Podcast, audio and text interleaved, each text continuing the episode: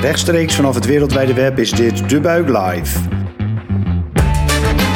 Goed dat je luistert naar De Buik Live, de live podcast van De Buik over trends in de wereld van food, drinks en hospitality. Ik ben Gijzig Brouwer, oprichter van De Buik en Food Trend Watcher. We hebben vandaag een speciale editie voor de jaarwisseling van deze podcast, waarin we terugblikken op dit bewogen jaar. Ik ga dat alleen doen, spannend dus, er komt ook nog een speciale editie aan waarin ik de Foodtrends voor 2021 bespreek. En daarna gaan we verder met de gewone buik live, zoals je die gewend bent met één of meer gasten. Wat gaan we doen vandaag? We gaan terugblikken op de podcast van dit jaar. Op alle gasten die geweest zijn en wat er allemaal gezegd is. We gaan ook even terugblikken op het jaar zelf. En we gaan de mooiste inzichten die we dit jaar eh, in de podcast gehoord hebben met jullie delen. Maar misschien eerst even goed om te vertellen, wat is nou precies de Buik en wat is de Buik Agency? Want deze podcast heet De Buik Live, is een, uh, een, podcast van de Buik Agency. En de Buik Agency zit natuurlijk weer heel dicht tegen de Buik aan. De Buik is eigenlijk de website die je misschien kent vanuit Rotterdam en Amsterdam, waar we altijd schrijven over lekker eten, over de foodcultuur in die stad of in die steden. De Buik is bezig met uitbreiding. We zijn in gesprek met meer dan vijf steden om te kijken of we meer plekken kunnen openen, omdat we een positieve positieve en journalistieke manier van schrijven over eten voorstaan, die duidelijk ehm, op zijn plek is in meer steden dan alleen in, in Rotterdam en Amsterdam. Daarnaast hebben we dus de Buik Agency. En dat is eigenlijk een food marketing agency dat zich richt op de wereld van food, drinks en hospitality. Dus wij willen met onze kennis van de markt, met onze expertise, met onze data en met onze creativiteit die we hebben geleerd vanuit de, vanuit de Buik en onze, onze marketingervaring, willen wij de grote spelers in de markt en de, en de MKB'ers in de markt willen wij helpen. Dus dat richt zich niet specifiek op horeca-ondernemingen, maar juist op de foodservice-partijen die zich richten op de Dus denk aan klanten van ons zoals Segro, zoals Swinkels of zoals de Rotterdamse Oude. Die passen dus heel goed bij elkaar, omdat we met, met de buik eigenlijk heel innovatief kunnen zijn. De websites zorgen ervoor dat we content kunnen testen, ehm, top kunnen oppakken, ook weer neer kunnen, neer kunnen leggen bij een groot publiek. De horeca heel erg dicht bij ons kunnen houden en ehm, positief over de horeca kunnen schrijven. En daardoor ook die markt heel goed kennen. Dus veel data, veel kennis, goede database. Ehm, ja, en een hoge gunfactor. En, ehm, en de agency, ja, daar zit de creativiteit die we dan vervolgens weer inzetten richting onze klanten. Die we dus dichter bij de horeca kunnen brengen. En ook kunnen helpen om gewoon betere dienstverlening en betere producten um, aan te bieden aan de horeca. Bij de agency werken ehm, eh, verschillende mensen, onder andere namen die wel eens voorbij zullen horen komen, zijn Willem of Claire of Robert. En ik werk zelf natuurlijk ook bij de agency. Ik ben dus Gijzig Brouwer, een van de oprichters van De Buik, um, al in 2013. En um, bij De Buik ben het uh, platform via de media eigenlijk altijd belast geweest met de content, verantwoordelijk voor de content en met het merk zelf, de branding van De Buik. En binnen de agency ben ik vooral bezig met strategie en creativiteit te zorgen voor, voor spannende oplossingen voor onze klanten. Um, en daarnaast, naast de Ages in de Buik, heb ik, uh, doe ik nog een aantal andere dingen, met name op het gebied van food trend watching. En dat betekent eigenlijk dat ik lezingen geef en food trend tours geef over ja, waar gaat het heen met de wereld van food drinks en hospitality. En dat, ja, die mening die ventileer ik op veel plekken natuurlijk uh, in mijn eigen social media, in mijn eigen persoonlijke nieuwsbrief en ook natuurlijk uh, veel in de gewone media, om het zo te zeggen. En zeker in deze periode dus rond de kerst en, uh, en oud en nieuw is het er altijd erg druk mee.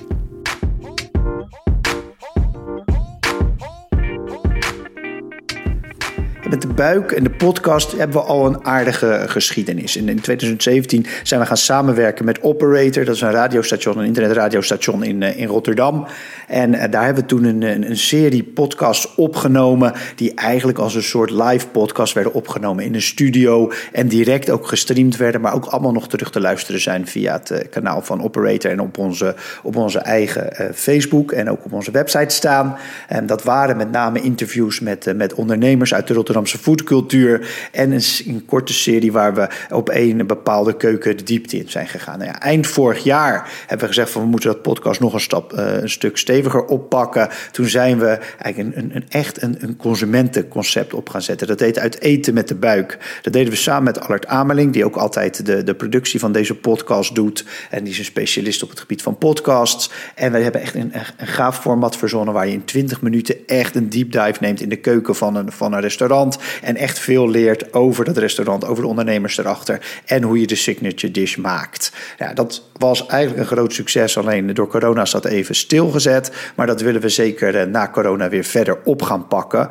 Ehm, begin dit jaar zijn we toen met, uh, met de Buik Live begonnen en um, dat begon eigenlijk letterlijk live op de Horecava. Daar hebben we er gelijk vijf gedaan in een, in een soort van talkshow-achtige setting met meestal twee, drie gasten. Gingen we één thema aanpakken. Nou, dat werkte eigenlijk heel goed. Dat, dat werd ook goed beluisterd. Alleen natuurlijk toen de, toen de lockdown kwam, kon dat niet meer.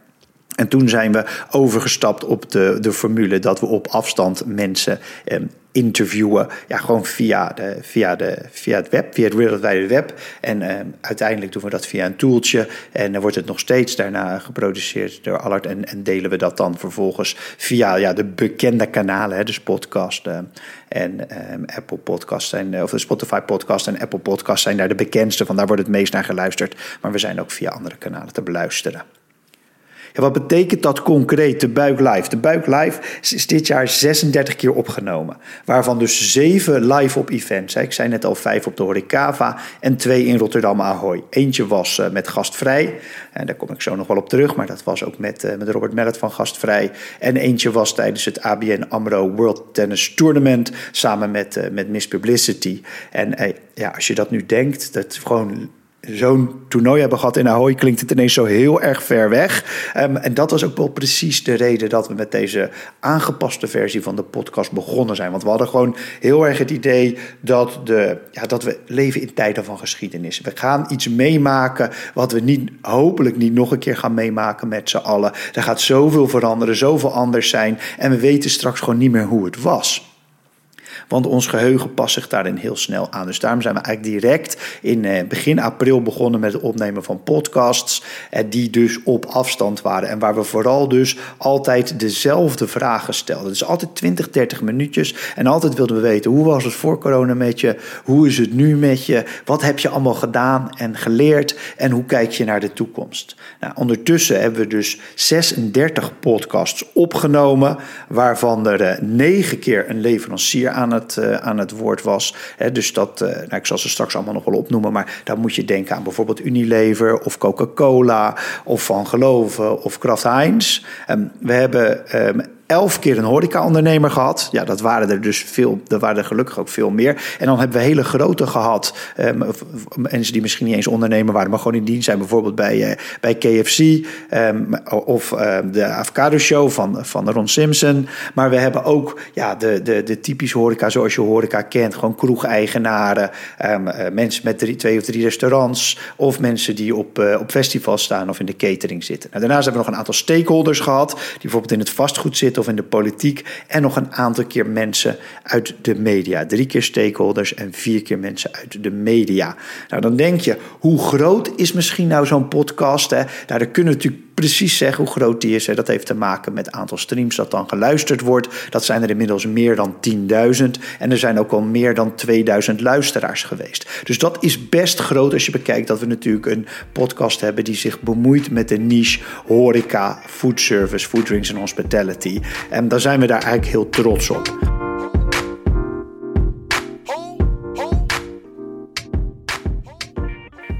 We hebben de podcast opgezet omdat we in historische tijden leven. Het is bijzonder om op dit jaar terug te kijken en om ook te bedenken wat er allemaal gebeurd is. En nog eens een keer, al is het maar in vogelvlucht, te overzien wat we allemaal hebben meegemaakt dit jaar. Die podcast, en we hebben er inmiddels dus 30 die vanaf de lockdown opgenomen zijn. Die kun je dus ook gebruiken om nog eens terug te luisteren. Gewoon eigenlijk op chronologische volgorde. Nou, wat gebeurde er dan? Kijk, dat moment in maart weten we allemaal nog. Eerst mochten we maar met 100 mensen samenkomen.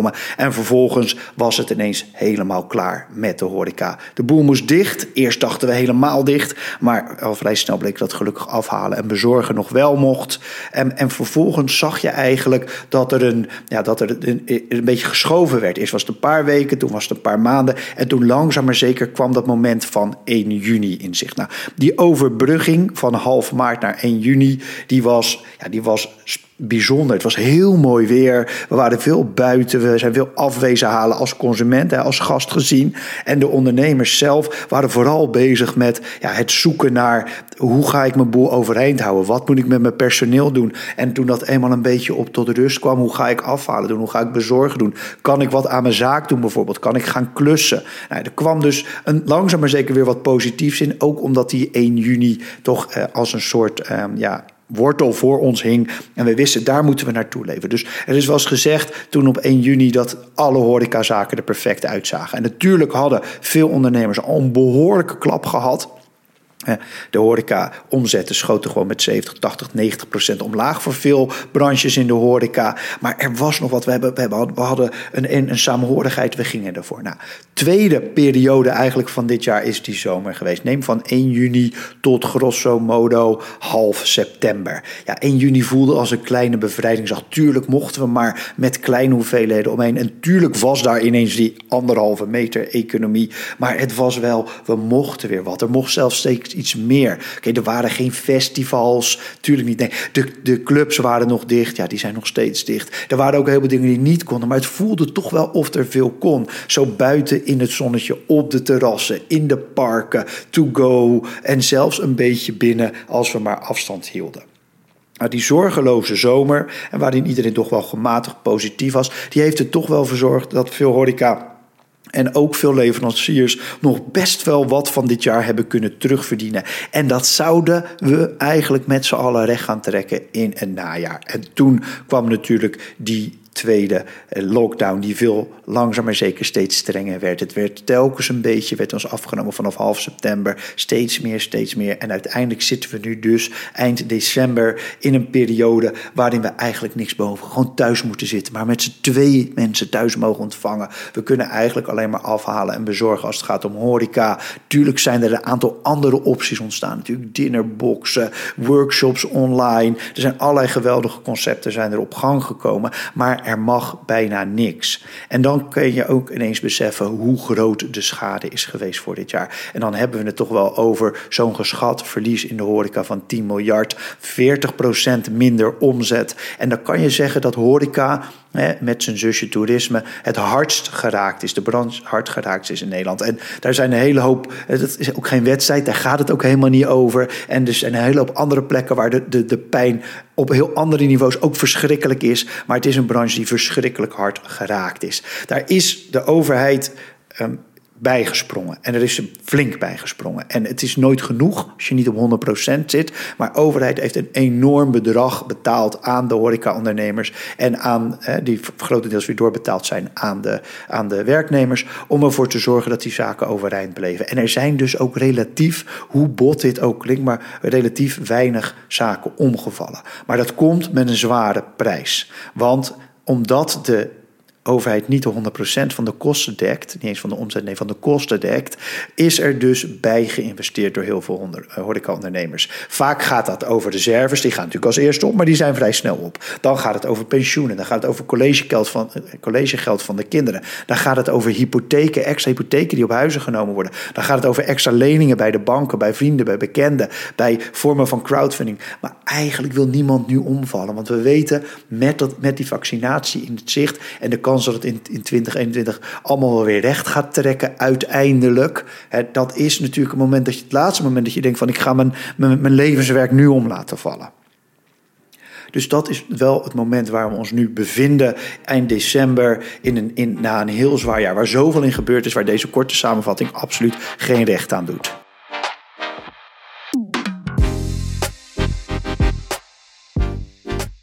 Met dus 36 podcasts dit jaar hebben we zelfs nog iets meer dan 36 gasten gehad. Want bij de, de podcast, bij de live, echt op de evenementen zaten vaak twee mensen aan tafel.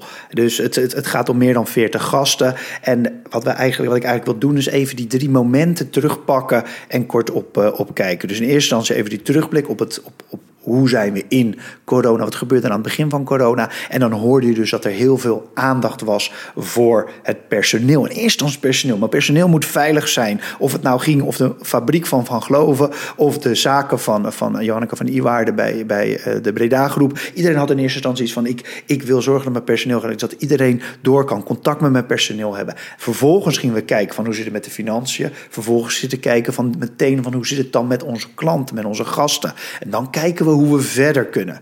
En dus mooie quote van, van Johanneke van Iwaarde van de Breda Groep was... het is onwerkelijk, maar het is ook wel weer bijzonder hoe snel je went. En Marcel den Oude van Sheyan die zei: Ja, wij wilden niet in een winterslaap schieten. Wij wilden echt met ons, zowel ons personeel, onze gasten in contact blijven. En na een paar weken later hadden we Ron de Jong in onze podcast. En die zei: Van ja, we lopen met z'n allen tegen de muur op. Ik heb 100 man personeel. En ja, iedereen weet, weet, wil gewoon aan de slag. We zijn ondernemers en, en, en horeca mensen die aan de slag willen.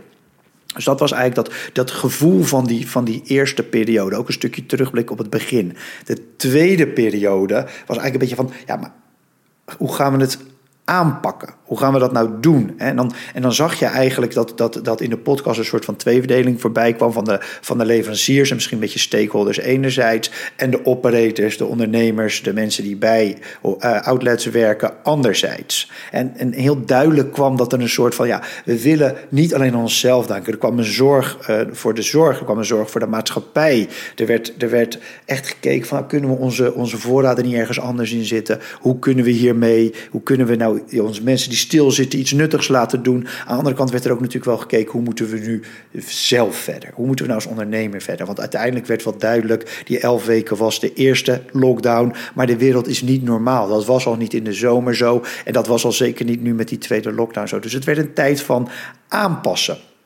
businessmodel aanpassen, meer digitaal doen, ehm, meer delivery doen, sterker samenwerken. Dat geldt zowel voor de leveranciers als voor de operators. Echt meedenken vanuit de leveranciers richting de operators. Ook zorgen dat we met z'n allen positief blijven. Dat hoorde je dan weer heel erg vanuit van de media bijvoorbeeld. Ehm, maar ook hoe zorg je voor vertrouwen? En hoe zorg je ervoor dat al deze bedrijven zich aan kunnen passen? Hoe pas je intern aan als je een groot bedrijf bent, bijvoorbeeld zoals um, CCP, Coca-Cola van, van Roelof van Dinter. Nou, Roelof van Dinter zei eigenlijk het eerste is... wij wilden ons niet naar binnen keren. Wij hebben ons eigenlijk zo snel mogelijk weer naar buiten gekeerd. Bijvoorbeeld door een platform op te zetten dat snelle skills heeft... en echt gericht is op de horeca.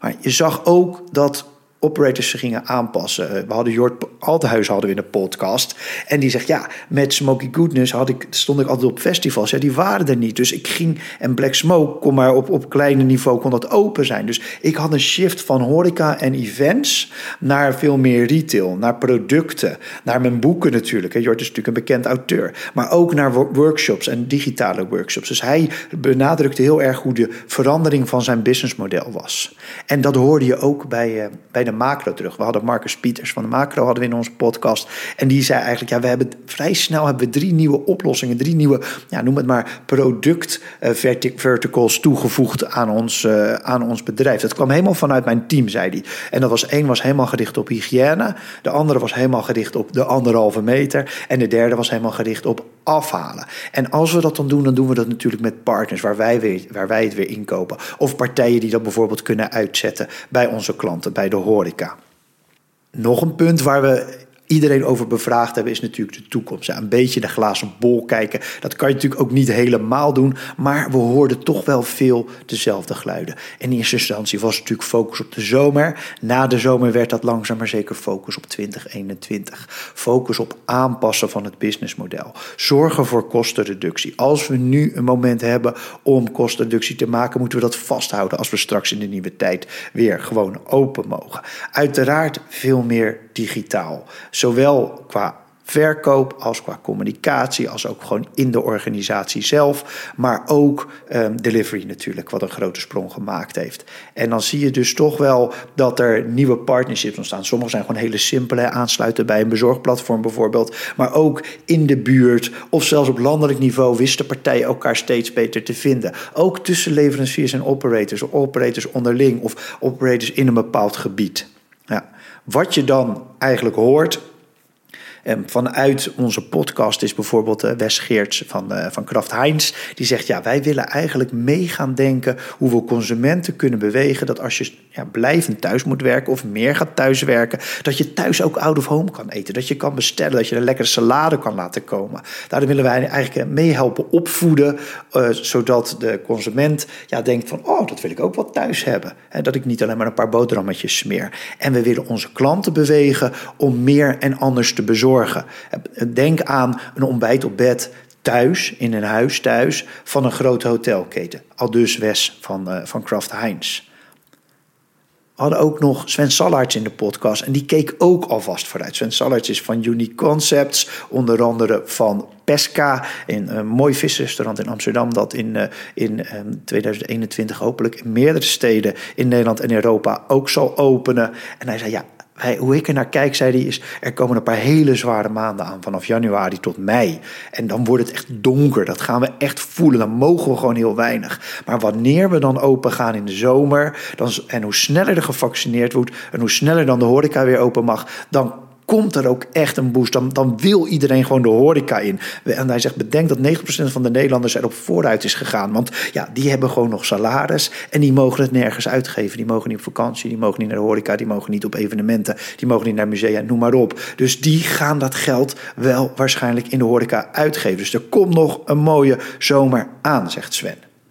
En als laatste hebben we een, eh, een, een mooie uh, vooruitblik eh, van uh, Mark Sporen van, van Geloven. En die zegt, ja, hij zegt, ik verwacht na de lockdown weer meer ruimte voor social sharing. Uh, van Geloven zit heel erg in de, in de snacks natuurlijk, dus daar is social sharing heel belangrijk. Dus een uplift voor de horeca. Voor de bedrijfskatering zie ik het wat anders in. Die moeten een omslag naar de foodservice maken. En travel, dat blijft minder over de hele markt, maar ik denk, zegt Mark van Geloven, dat dat bij onze producten en oplossingen eigenlijk wel goed blijft gaan. Dat hebben we nu tijdens de huidige, de eigen lockdowns en ook de afgelopen zomer namelijk ook gezien.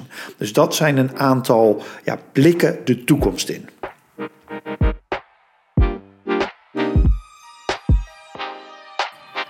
Terugblik op de podcast van dit jaar. Natuurlijk een brede terugblik op dit jaar. En ook een beetje ingezoomd op een aantal van onze gasten in de podcast. Die uh, ja, iets bijzonders te vertellen hadden. En die ook een beeld, goed beeld schetsen van dit jaar. En uh, hoe het allemaal gelopen is. Uh, ik wil graag ook deze ja, overkoepelende, jaarlijk afsluitende podcast even gebruiken om, om te bedanken. Om mijn team te bedanken. De mensen bij de Buik en de Buik Agency. En met name natuurlijk Willem en Claire die al die ruimte mij geven voor, voor deze podcast. Ik wil Allert Ameling bedanken, want Allert heeft echt waanzinnig zijn best gedaan dit hele jaar om ervoor te zorgen dat we, dat we deze podcast live uit konden zenden. Dat ze mooi geproduceerd waren. Dat het muziekje er goed onder stond. Nou ja, eigenlijk alle toffe dingen. En hij is ook nog een, mijn strategisch mijn, eh, mijn counterpart om mee te denken over hoe de, hoe de podcast het beste eruit kan zien. Dus uh, Allard, super bedankt. En, dan wil ik graag nog even mijn gasten bedanken. En dat is een, een, een, lijst, ik zei het net al, van 36 podcasts. Dus dat duurt even, maar wel leuk. En ik wil ze toch even allemaal noemen. Dus dat gaat om Rick Kempen en Danielle Leukel. Dat gaat om Barbara Verbeek en Wiljan Dorrepaal. Dat gaat om Jan Stuurman en Clarissa Dat gaat om Art van der Kreken en Pepe Topper. Dat gaat om Magiel Laumans en Erik Waagmeester. En om Anne van der Zwaag en Erik de Wit. Dat waren de zes voor de lockdown.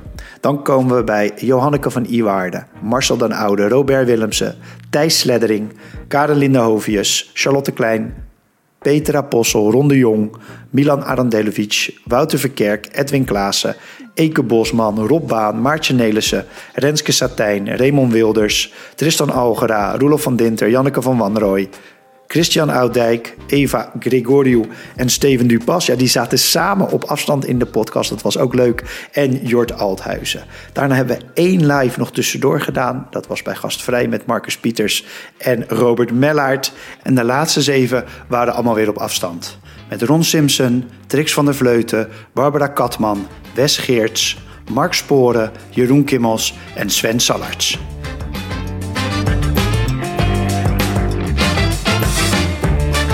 Dit was De Buik Live. De live podcast van De Buik over de trends in de wereld van food, drinks en hospitality. Dit was een speciale editie voor de jaarwisseling, de terugblik. Er volgt nog een speciale editie voor net over de jaarwisseling, de Foodtrends voor 2021. Dus hou je podcast-app goed in de gaten. Ik ben Gijzer Brouwer en wil jullie nog één ding vragen. Als jullie het een leuke podcast vonden, wil je hem dan doorsturen naar iemand anders of like in je podcast-app? Dat kan je nu direct doen. Terwijl je nog luistert, dan help je andere liefhebbers van food, drinks en hospitality deze podcast te vinden. Heb jij nog onderwerpen waar we het over moeten hebben? Laat het ons weten in de comments of stuur een berichtje. Dank voor het luisteren en tot de volgende aflevering. Cheers!